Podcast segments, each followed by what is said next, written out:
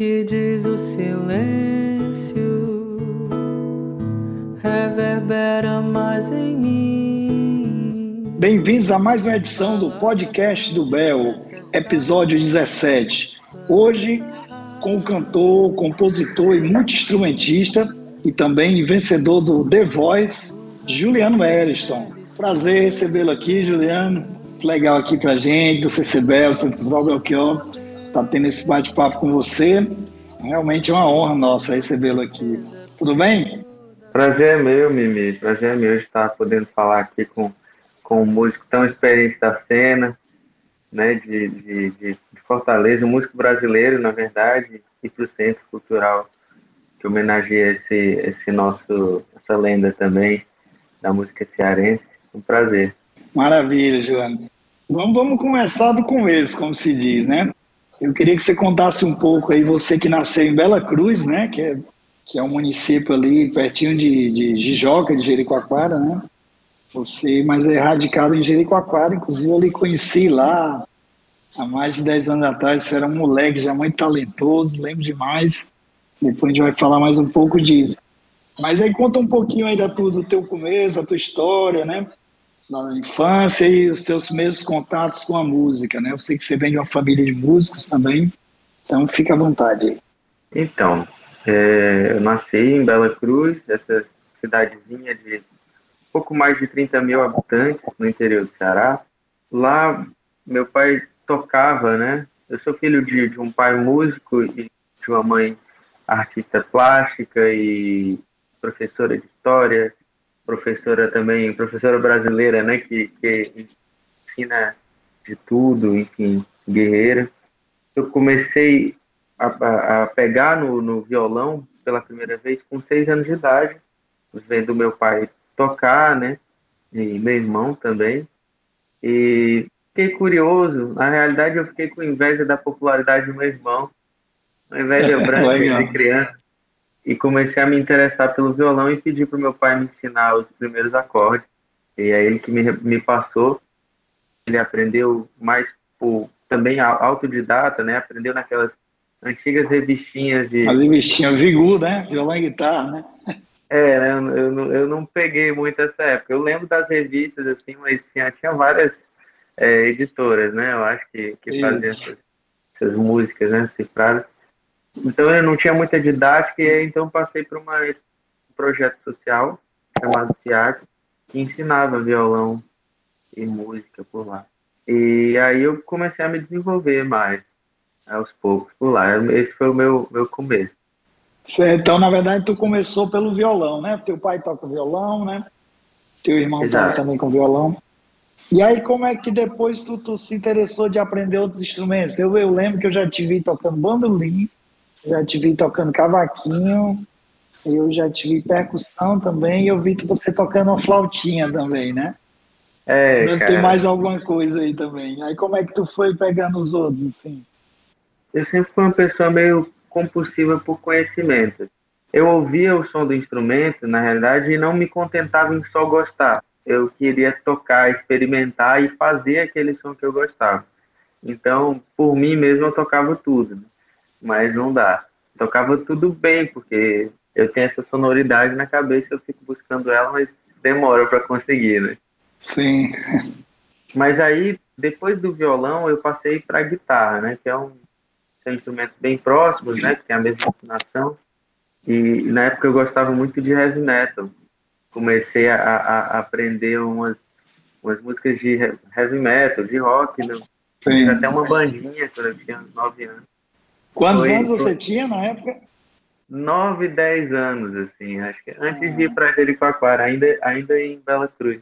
Ainda em Bela Cruz, né? E quais eram as bandas que te influenciavam de heavy metal? O que, é que você gostava de ouvir, os guitarristas e tal? Quem era a galera? Eu, eu ouvia muito G3, né? Adorava o Steve Vai, o, o Satriani, o, aí os convidados. O, o Ed Johnson foi um que me tocou muito, né? É maravilhoso, é, né? Também gosto muito. É incrível. O Ing Malmsteen, né? E o Petrucci, toda essa galera. Mas no, nas bandas de heavy metal mesmo eu ouvia o Ozzy, e aí Stratovarius, uma, uma mescla bem grande assim de, Legal. de, de rocks. É. E aí esse foi o meu primeiro passo, né, para um segundo instrumento. Depois é, o meu, meu irmão começava a aprender pandeiro e aí eu engatei assim também de lado, paralelamente aprendendo com ele. E aí desenvolvi um pouco, mas eu, não é um instrumento que eu toco muito, assim, mas foi um que eu, que eu cheguei a me dedicar. Depois apareceu o cavaquinho, aí depois o bandolim, de fato. O bandolim até foi meio que um, um erro, porque eu me apaixonei pelo som do banjo, na verdade. E aí o, o, os meus pais acharam que eu tinha me apaixonado pelo som de bandolim e me deram um bandolim de presente de aniversário. Eu não achei ruim, não. Olha só. Eu também amei, amei o som do bandolim. Assim, assim fui desenvolvendo, aí tive um triozinho de choro e tal, é, me aprofundei um pouco mais. E aí os outros instrumentos foram vindo. Aí depois veio o sopro, né? Eu peguei um pouco de sax, depois um pouco de flauta e é isso. Aí toquei numa banda de forró é, pé de serra baixo, baixo elétrico. Sim. Eu fui sempre muito curioso. Se virando nos 30, né? Me virando nos 30. Essa escola do, do baile, né? Assim, também tipo, apareceu a oportunidade e, e eu não, não, me importava participar dela. Isso aí, tu ainda estava em Bela Cruz nesse projeto social, né? Que tu falou, cultural, ou já estava em Jerico? A guitarra eu peguei quando ainda estava em Bela Cruz, mas os outros hum. instrumentos já foi em Jericoacoara. É, eu lembro que eu te conheci num dos primeiras edições do Festival de Choro e Jazz, né? Lá, produzido pelo Capucho, que tem um projeto social maravilhoso de, de né, as aulas, workshops, eu acho que é um trabalho incrível que ele faz, né? Que realmente deu muitos frutos, né? E aí eu lembro eu acho que nessa época você fazia parte das oficinas, né? Era o Arismar, o Penese, né? Vários artistas, né? Grandes músicos né? que tiveram lá. Fala um pouco aí dessa experiência nessa época aí, que aqui ele representou para ti, assim. Antes da gente ir morar em Jericoacoara, a gente já passava as férias lá, né? Ia frequentemente. O Capucho começou a fazer esse festival, né? A primeira edição foi em 2009 e aí eu lembro que foi numa dessas, dessas idas para Jeri, de, de férias, de feriado, assim, que eu tive a primeira, o primeiro contato com o Show Jazz. Eu participei do primeiro festival, né, como ouvinte e, e aluno. E eu fiquei muito impressionado, assim, é, de repente eu vi que o som de guitarra limpa poderia render um, muitos sons maravilhosos, assim, né? Até então estava muito inculcado com a guitarra distorcida, assim mas eu fiquei apaixonado pela sonoridade do jazz. E, pô, o Heraldo do Monte foi no primeiro, no primeiro festival. E, e essa galera assim, expandiu minha cabeça, minha visão sobre música de um jeito que nunca mais voltou a, ao mesmo lugar, sabe? Então, realmente, o Choro Jazz teve um papel importantíssimo na minha formação musical. Por mais que fossem pontuais as aulas, né, não eram, não tinha uma continuidade ao longo do ano, mas era, era como era uma explosão de informações, era como se aquele fosse o momento de fazer perguntas e de receber perguntas para tentar responder ao longo do ano, sabe? Era, era a força motriz, assim, era a cenourinha que ia me puxar para frente. Legal, o cara tem uma aula e passa dois anos estudando só aquela aula, né? Cara, bem isso. E coisas que, que eu passei anos com a informação na cabeça até que eu entendi, assim. Absorvendo, né? Importante demais. E também você vê essas feras de pé tocando, né? Que às vezes você, hoje em dia, né? Na época que eu estudei também era, era, era muito empírico o negócio, né? A gente aprendia vendo os outros tocar, tinha pouca coisa de vídeo, quase nada, né? E, e tinha os livros, as primeiras xerox que a gente conseguia dos livros, dos métodos, mas a gente não via o cara, o cara ali do teu lado. Hoje em dia com, a, com o é. YouTube, é. com a internet, praticamente você está do lado de qualquer pessoa, né? Ela está te mostrando o que fazer. Então, essa experiência é, é, é muito importante, né? Da, da, do exemplo ali do lado, né?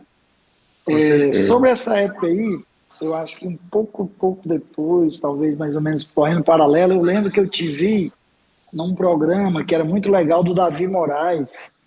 É um programa que era gravado naquele hotel, acho que era Casa de Areia, eu acho, não sei se é Casa de Areia, né?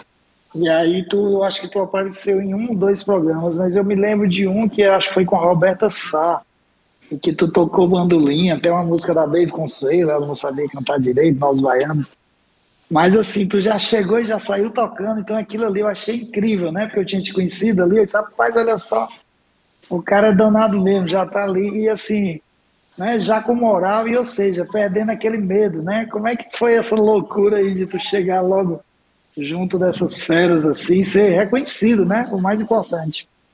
Eu acho que é uma mistura de, de vários fatores que me fizeram estar tá lá, né? Assim, eu, essa escola do baile, né? Ela já foi me tirando a vergonha de, de me colocar nas situações para improvisar, né? Tipo assim, mesmo que, que não saiba música, fica lá é, atento, né? E de repente rola uma brecha e você consegue fazer alguma coisa. E me colocou numa relação com a música muito dinâmica e muito desprendida assim de medo. E aí é, teve uma situação que o Davi estava ensaiando com a Talma, Talma de Freitas, é, a, a, atriz, né? Sim, sim. E aí alguém me colocou na roda lá com o bandolim. Aí eu fiquei envergonhado, eu fiquei tímido pra caramba, porque me deixaram sozinho, eu não sabia fazer nem acorde no bandolim e para tocar o doce de coco com ela, assim. E eu fiz. Pois é, foi uma baita de uma. Um, fogueira, uma né? Fogueira, é. e mesmo assim, é isso, deu para desenrolar alguma coisa ali, eles foram vendo assim o potencial. E aí, tá hora, né? Eu sempre presente nas gravações quando eu podia, né? Quando alguém me deixava é, entrar. E, né, criança também, né, tipo, tem mais facilidade de acesso, né? Isso, isso, exatamente. As coisas, né? Fui me, me aproximando da galera e aí até que eles me chamaram para participar do programa. Eu fiquei feliz demais, assim. Legal, tava muito com medo, bacana. É claro que eu tava com medo, eu tava com medo na hora, assim, de errar, mas tentei me conter e fazer o meu, meu trabalho. Né, ficou muito legal. Acho que a gente encontra isso aí no, no YouTube, né? Deve ter. Esse programa é maravilhoso. Faz uma falta, porque era muito bacana. Acho que uma, foi uma série bem longa, né? Vários programas. Acho que o Valdones participou também. Participou. Né, eu me lembro da, da, da Maria Rita, eu acho, e da Sim. Marisa Monte foi também, né? Eu acho. Eu não lembro dela. A Marisa não. não, foi a Roberta Saia. A Roberta Saia. que você tocou com a Roberta, né? Foi muito legal para você, com aquela idade, tu devia ter o quê? 10 para 12 anos ali, né? Sei lá, 12, talvez isso, né? Como foi a sensação de estar junto daquela turma que, de uma certa forma, já tinha chegado lá, né? Já estava no primeiro time da MPB. Tu sentiu, assim, em algum momento que, pô, é isso que eu quero fazer na minha vida? É, eu vou estar do lado desses caras já já, é questão de tempo. Ou tu tava meio assim, era um sonho que Ih, vai ser só isso aqui mesmo e nunca mais vai dar nada.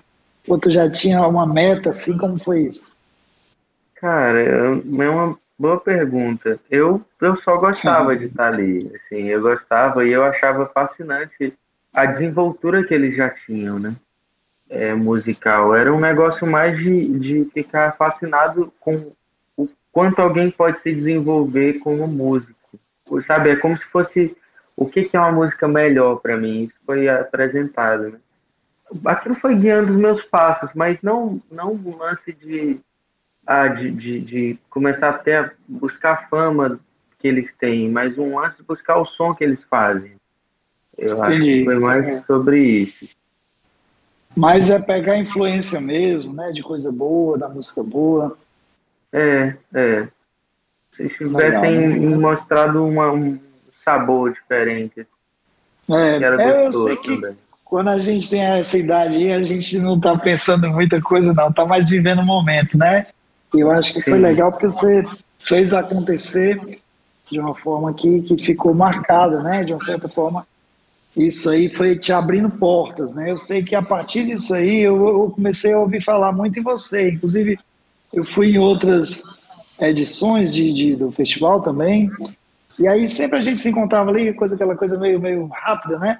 Mas assim, as pessoas sempre comentavam de você, né? Ah, eu tive engenharia, rapaz, tu viu aquele menino tocando pra caramba, e não sei o quê. Aí eu te vi é, tocando, eu te vi tocando a guitarra semi-acústica, dando uma canja, né? E já fiquei feliz pra caramba. Olha aí, o cara agora já tá mandando todas, né? Então, assim, de uma certa forma, essa evolução, né, desde a tua base ali, ainda com, com a tua família, a chegar nesses grandes medalhões da música instrumental, com o festival Show Jazz, e depois com, na, na, com a MPB de alto nível aí nesse programa do Davi, eu acho que foi uma, uma junção de, de, de, coisas boas, né, que, que te guiaram, né, para o que hoje, hoje você se tornou, né? Tu vê assim também isso? Com certeza, com certeza. Eu, eu olho assim para o passado e, e, e, vejo, poxa, já tinha coisas bem interessantes acontecendo na minha vida musical, né? Assim, na minha, na minha carreira. Então, é como se o. Porque o The Voice agora, para mim, tem sido o, ápice, né? Assim, Isso. Em questão de alcance, né? Da minha imagem, embora é isso, assim, é, é numa, numa praia, numa área que eu não sabia que eu iria conseguir tão longe, que é o canto, né? Uma vez que eu comecei Sim. como instrumentista. Agora, Mas... é, voltando ainda um pouquinho nessa tua fase, nessa tua ascensão, né? Que ela, eu acho que ela foi muito natural, isso é uma coisa bacana. Não teve aquela coisa já de do prodígio, né? Porque tem aquele negócio do prodígio, um menino com 5, 10 anos, já sabe tocar brasileirinho, aí vamos gravar o disco dele, papapá. A gente tem vários exemplos de pessoas que tiveram isso e que depois a própria pessoa se diluiu, né? Porque foi muito usada e muito explorada de uma certa forma. Até a própria família, às vezes, tem essa ânsia de que a pessoa aconteça e tal. Eu acho que não foi o seu caso, né? Sua família eu acho que ficou mais de boa, né? Eu até conheço teu pai e tal. Mas, assim, eu, eu acho que a, a partir daí é, é, que eu ouvi falar em você que você teve a primeira grande exposição foi quando você participou daquele programa do Faustão, não é isso? Exatamente. Você foi tocar ali, tu tinha uns 13 anos, né? Mais ou menos, 13, 14 anos, eu acho. 13 anos. É, pois é, e conta aí como é que foi essa experiência, como é que tu se inscreveu, como alguém te chamou, como é que foi isso? Como é que tu teve a ideia? Disse, não, eu já estou pronto para ir para um negócio maior e as pessoas têm que conhecer o que eu faço, né? Na época, conhecê-lo como instrumentista, né? Conta aí um pouco dessa Sim. fase aí.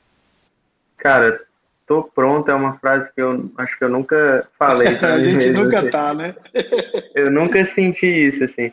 Mas o Faustão foi um, foi um dos frutos do festival, do Show do Jazz. Porque Sim. na segunda edição, como na primeira edição eu participei bastante das aulas, eu também participava muito das jam sessions. E aí eu, ótimo. com a cara de pau de adolescente, pré-adolescente, ia estar tá lá no meio né, do, do arismar daquelas cobras criadas, assim, e eles também me acolhiam muito. E aí eu fui tocando e meio que virei o mascote do, do da primeira edição. E aí na segunda edição, é, o Capucho me chamou para fazer um show meu, assim, né, onde eu era a figura principal. A atração, né? Legal, bacana esse aí dele, né? É, demais, demais. É, ajudou muito, porque rendeu um, um, pequeno artigo, acho que no, no Estadão, no jornal Estadão, e aí as pessoas, possivelmente a equipe da Globo, buscando né, jovens talentos para o quadro, viram, acredito que nesse jornal, e aí entraram em contato com o Capucho, e o Capucho passou o contato da mãe, e a mãe falou com ele. Então foi esse intermédio. Assim, é, ah, legal. Eu não, eu não, eu não me inscrevi no programa. Eles que, que é, acharam interessante e, resolveram chamar. Aí, a princípio, legal. até a gente achou que era trote, né? Surreal naquela época, mas rolou, né? era verdade. Bacana. E aí, como é que foi lá? Tu ir para lá, primeiro, talvez tua primeira viagem mais para mais distante, né? E aí, como é que foi lá chegar na TV? Que a gente sabe que a TV é uma, é uma, é uma fábrica de ilusões e, ao mesmo tempo, também é os bastidores é complicado, aquelas gravações. Eu já participei de alguns programas também com alguns artistas e é sempre correria, né? Naquela. Tudo é meio louco demais, né? Como é que foi enfrentar isso tão jovem? Foi a minha primeira viagem de avião. No momento estava um, momento meio turbulento na, na, nossa, na, nossa, na nossa vida, assim, na, na vida da família. Mas eu fui lá e foi uma experiência assim muito muito louca, assim, porque aí eu fiquei num hotel chique, né? Tipo um hotel bem bem bem bonito, bem elegante, é onde passava atores globais, né? Assim, tranquilamente, é onde serviam um café da manhã de graça, um café refinado e um jantar bom, uma comida boa, aí tinha piscina, não sei o que, o quarto era bom, bonito. Tudo isso era muito encantador. Primeira vez no Rio de Janeiro, e aí, pô, eu vi aquelas, aqueles morros lindos, né, do Rio, na praia de Copacabana. Então era um negócio bem onírico, assim, era um negócio Sim. meio sonho, né? eu estava amando tudo porque assim também a minha mãe estava comigo então ela que Sim. ficava com a bronca de me guiar né para situações então eu estava só vivendo ali na hora que o, o, Faustão anunciava o meu nome né que eu ia participar do, do ah. quadro de olho nele eu ficava com dava um frio na barriga que eu nunca tinha sentido na vida e do lado daquelas dançarinas do, do, do Faustão e Sim. tal e e tudo. É um, um, cenário meio surreal, mas foi, foi incrível a Você, experiência. Tu tocou com o Caçulinha, não foi? Foi, foi. É, é o brasileiro, é né? Faz uma lenda, né? A gente voa ele pra caramba, né? É, é. É bem muito querida. Querido, né? Que legal, que bom. Pois é, aí, aí tu voltou, né? Isso aí já te deu também uma, uma, uma visibilidade muito, muito forte, né? Agora eu queria que tu falasse um pouco de como é desse tua, dessa tua opção também por cantar, né? Pelo canto e também pelo o teu trabalho, que tu começou também o, a, a montou um grupo, né? Eu acho que com um irmão teu, né? Um irmão. É, fala um pouco sobre isso também, essa, do teu lado composicional, né? Ou seja, tanto essa questão da, da de tu ter decidido também que tu ia ser um cantor, né? e um compositor cantar tuas músicas. Como é que foi essa transição daquele instrumentista que já tinha ido mostrar que era bom lá no Faustão para dizer, não, agora eu vou passar para o outro lado, eu vou ser cantor. Né? Eu, aliás, vou unir as duas coisas, né? É, é, difícil, é, né? Então, até tem uma gravação, quando eu acho que eu tinha nove anos, de eu cantando com meu pai uma música dele. Eu até Sim. quero buscar essa gravação. E então foi, ali foi já uma experiência como cantor. Mas eu nunca, depois eu foquei mais nos instrumentos. Mas quando eu tinha 14 anos, por mais que eu, eu seja um amante, né, da, da sempre fui amante do, da bossa nova, da MPB, né, enfim, dos cantores brasileiros. É, uma das coisas que foi um ponto de virada para mim para esse negócio de canto foi assistir uns pedacinhos do Britain's Got Talent, aquele programa do, né, o Got Talent, assim, que aparecia Sim. aqueles cantores super jovens, né, e aí cantava Sim. Aleluia e emocionava todo mundo. E numa dessas eu, eu bateu em mim, assim, e eu, Sim. Caramba, que legal, será que eu consigo? Aí é a mesma coisa, né, tipo com os instrumentos. Pô, eu gosto muito desse som, eu quero quero conseguir fazer ele. E aí comecei a, a, a, buscar isso, e aí depois eu comecei a perceber, poxa, tem a questão também da independência do voz e violão por uma questão de, de profissional, né? Financeira né? também, né? Financeira, é. Então eu comecei a um pouco pensar já nesse, nessa questão de, pô, de unir o útil agradável, de repente começar a fazer um repertóriozinho e tocar nos bares e restaurantes. Mas sempre foi uma coisa mais de claro querer fazer bem feito o que eu fazia, mas a voz era como um instrumento auxiliar que servia um, um, até um tanto para falar, transmitir a poesia da letra. E Sim. nunca estudei muita técnica vocal. Assim. Eu até fiz algumas aulas, mas nunca foi uma coisa que eu me dediquei como eu me dediquei nos instrumentos. E aí a, a, a minha única, único critério para cantar era afinar as notas. E aí como eu sempre já era instrumentista, sempre toquei de ouvido, eu acho que isso facilitou muito, muito, né? É, é, a saber qual era a nota que encaixava com acorde e tal, essas coisas. Legal. E aí o, o, o, treino, o desenvolvimento foi no, na, na, na noite, assim, no, no bar, no restaurante. eu pegava as melodias em casa e ia praticando, tentando fazer cada vez mais afinado e, e agradáveis. Era esse os E, e o repertório assim que tu cantava, é, que te influenciava a desenvolver esse som da voz, né? Como você falou, uma coisa muito interessante, que a gente sempre busca um som também. Eu, eu comigo na guitarra aconteceu isso, eu também passei por várias fases, né? Comecei com o rock dos anos 70, fui pro progressivo, aí jazz fusion, depois voltei para música brasileira ali do PP, o Armandinho, e, a, e aí depois fui para música pop, ou seja, passei várias coisas, mas assim, o som da gente, a gente busca na cabeça um tipo de som que ele se encaixa em várias coisas, né? Então, com, com você, quando tu citou isso, achei muito interessante, você estava buscando um som, né? não é aprender o instrumento, é tirar um som de um instrumento, criar uma sonoridade. Na voz também é a mesma coisa, né? Então, quem te influenciou assim, te influencia até hoje? Os cantores que eu ouvia na época que eu comecei a cantar era e que eram referências para mim era o Renato Braz. Sim, grande o... voz, né? Ele fez lá um show lá com o Dori Caymmi, não foi Jeri? Fez, Aquele fez. Show. Pois é, eu assisti esse show lá dele lá, maravilhoso. Pois é, pois é. O, o próprio Dori Caymmi também era uma referência para mim. E tinha os cantores estrangeiros, eu vi o Bob McFerrin, né? Maravilhoso, já, né? já ficava fascinado com aquilo, o Bonar, Richard Bonar, que é baixista, mas que canta. É, tem uma voz linda. É. Linda, angelical. E aí tem um, um cantor também que, eu, que me foi apresentado por um músico de, de Brasília, um grande amigo meu, Pedro Vasconcelos, que é o Ebinho Cardoso. Não sei se você conhece. Não, não, não ouvi falar. Vou dar uma pesquisada aqui. É maravilhoso. É um, é um baixista também, mas tem uma voz assim super doce, afinadíssima e Sim. delicada. Então, essas eram minhas referências. E aí tinha o canto dos, que eu digo, dos compositores, né? Que eu acho que eles, o canto é mais para interpretar a letra, para recitar a poesia, do que propriamente, sei lá, para chamar atenção para a voz.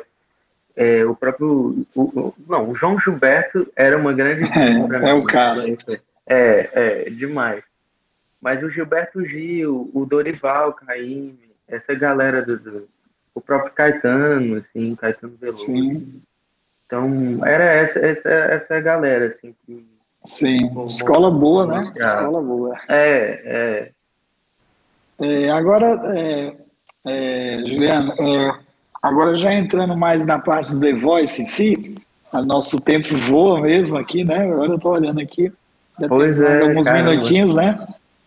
Temos mais alguns minutos aí. Eu, eu queria que agora você falasse como é que foi essa. É, que você decidiu se inscrever para o The Voice, se alguém lhe influenciou, sugeriu, rapaz, vai lá. E aí que você contasse resumidamente, assim, uma geral de The Voice, né? Como é, como é que tu chegou lá, como é que é lá, né? E, e, e aí como é que é vencer o The Voice, né? Então aí tem, vai ter pano para manga aí para você. É, então, para início de, de conversa, assim, a gente sabe que, em geral, esses tipos de cantores, por exemplo, e de canto, não participam do programa, né? Esses que eu citei. O que vai, em geral, é um, uma, uma coisa um pouco mais de espetáculo, né? Um lance de potência vocal e talvez uma escola que vem da ópera, que vem do musical, que vem do gospel americano. Sendo assim, eu nunca me me identifiquei muito com, com o programa, assim, pelo menos com o perfil de voz, porque não era que eu, que eu fazia nem que eu, que eu buscava. Mas aí, durante a pandemia, eu comecei a rever várias coisas sobre a minha, minha carreira. Eu pensei que é, eu, eu, previa que ia ser um, um momento muito duro e, e muito mais acirrado é, à volta, ia ser um cenário bem mais acirrado de oportunidades, né? Na, no, no, setor do entretenimento e no cultural, quando as coisas começassem a voltar, e eu pensei, é, seria bom se eu tivesse uma oportunidade de, de aparecer e de me destacar, assim, né? De alguma forma, e aí eu pensei no The Voice, por que não? Assim, né? O que, eu, o que, que eu tenho a perder, no sentido de... É. é, eles que vão decidir se eu sou bom, porque tem uma pré-seleção, né, antes. Então, Isso. eles que vão decidir se eu sou bom o suficiente para estar tá lá e tal. E eu, eu acho que, entre, entre os programas de calouro, eu acho que é um dos que mais respeita a trajetória, assim, do, do dos músicos que estão lá, porque Sim. os outros, tem, às vezes, os, os técnicos tecem comentários muito Ofensivos, é, né? Ofensivos, é. É, realmente. Bem cruéis, às vezes, né? E no, no The Voice, não. A galera é, tem comentários bem mais ponderados e Isso. tentando levar em conta o contexto. Então, é, não, não seria uma má oportunidade para minha carreira, de qualquer forma. E aí eu, eu falei para a mãe, eu falei para a mãe isso. mãe, me avisa quando tiver Inscrição, é, tá. inscrição, se tiver aberto, porque ela acompanha, né? Eu não tenho TV e tal. E aí ela não me avisou. Eu sei que tá, sei lá, por meados de abril, maio, eu recebo uma mensagem da equipe do, do, do The Voice, assim, né? Olha que legal. The Voice, no WhatsApp, me perguntando se eu quero dar continuidade ao processo de inscrição. Ou seja, minha mãe tinha me inscrito. Ela ah, fez, fez de segredo, é. Legal. E aí, aí que eu fui perguntar para ela, mãe, o que, que é isso aqui? Aí ela explicou a situação. E aí eu dei continuidade ao processo de inscrição. E aí, e aí fui, né? Aí passa por uma, uma, uma, pelas audições, que antigamente era presencial, né? Mas por conta da pandemia foi online. E que isso era uma coisa que, pô, se, se tivesse sido presencial, eu não sei se eu teria ido Tipo assim, eu, eu não sei, ia depender muito. É, então, o fato de ser online também foi um fator facilitou muito a, é, a minha ida. E aí foi, foram, foram acontecendo as coisas, né? Foi cada vez mais entendendo a ideia, assim, me engajando com a ideia e me aproximando, tentando me aprofundar. Foi, foi o que foi, assim. É, me diz uma coisa, é uma curiosidade que eu tive que eu tive assim na, na minha banda, Mara Jazz, eu já tive três pessoas que foram pro The Voice, três cantoras, né? Mas eu, eu, nunca perguntei isso a ela, eu vou perguntar a você. Esse critério de seleção das músicas, assim, por exemplo, que você cantou de Javão, você cantou Dominguinhos, você cantou Caetano, né? Pelo menos a, foi as que eu vi os vídeos, assim, então também não acompanho muito o programa, é o horário que geralmente a gente tá nas gigs, né?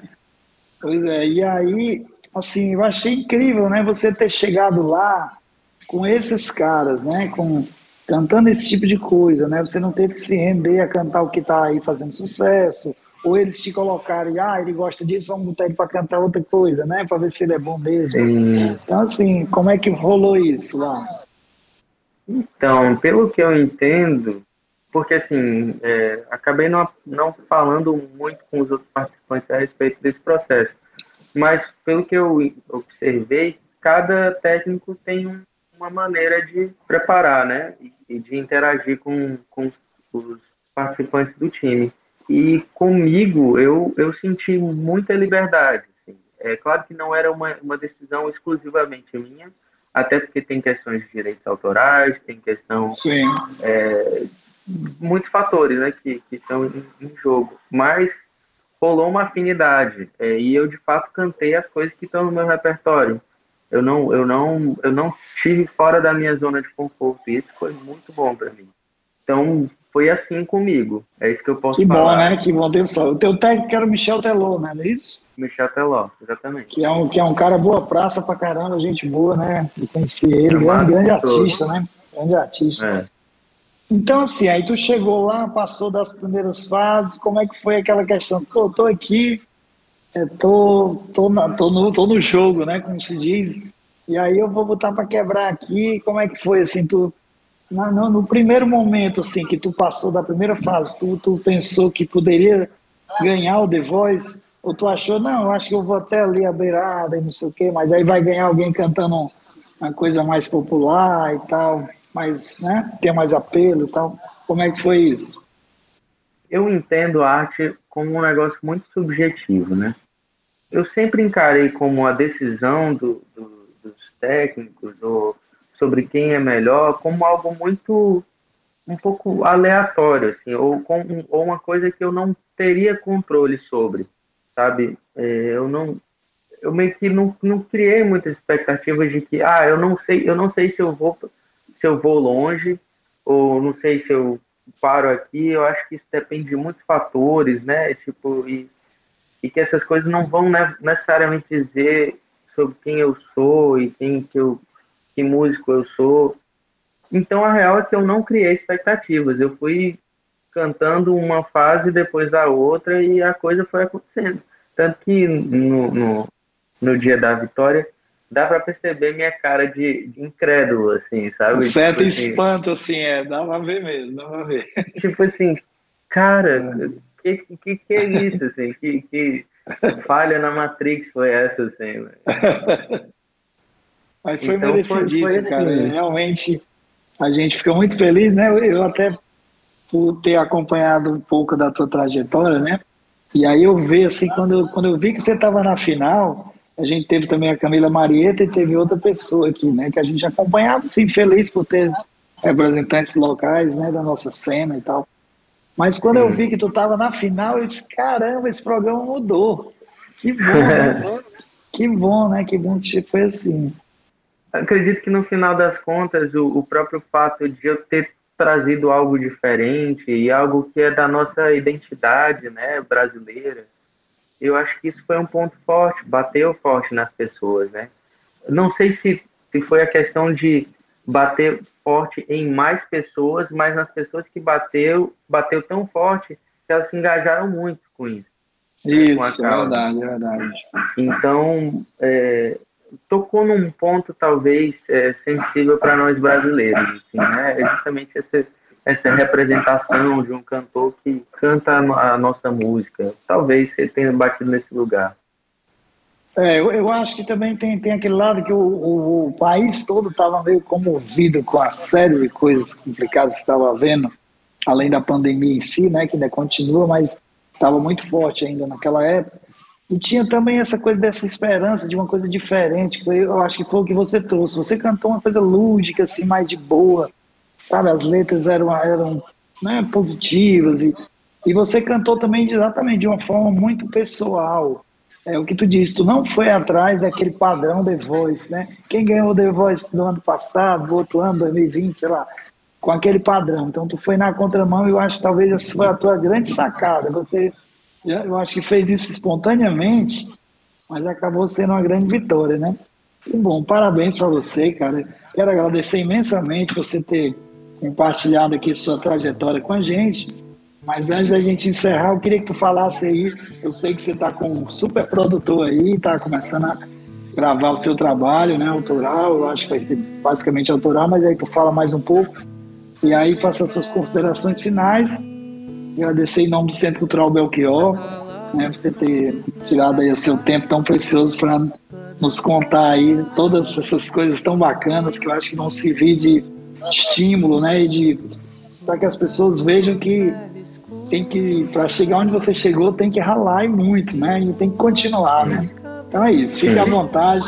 Te agradeço em meu nome. Vamos sempre para o Belchior, o podcast do Bel, viu? Muito obrigado.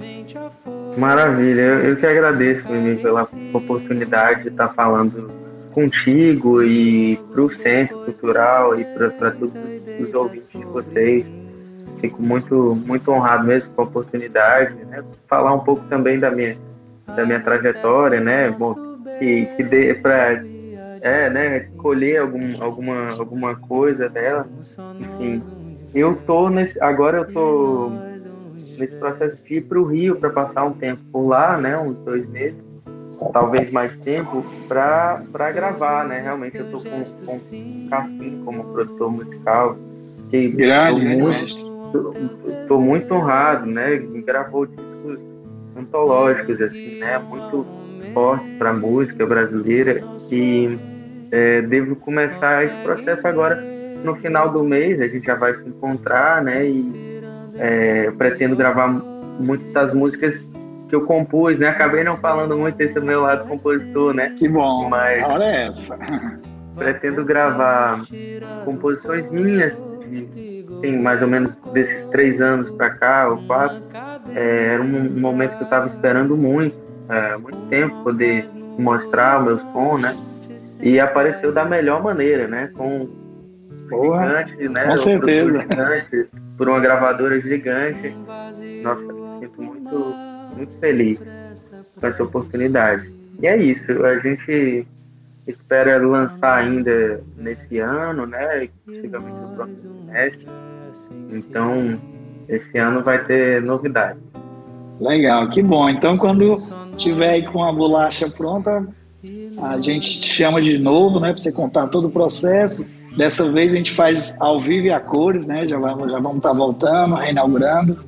Então é isso, amigo. Mais uma vez te agradecer. Esse foi o podcast do Bel, episódio 17, com cantor, compositor, multi-instrumentista e vencedor do The Voice, Juliano Eriston.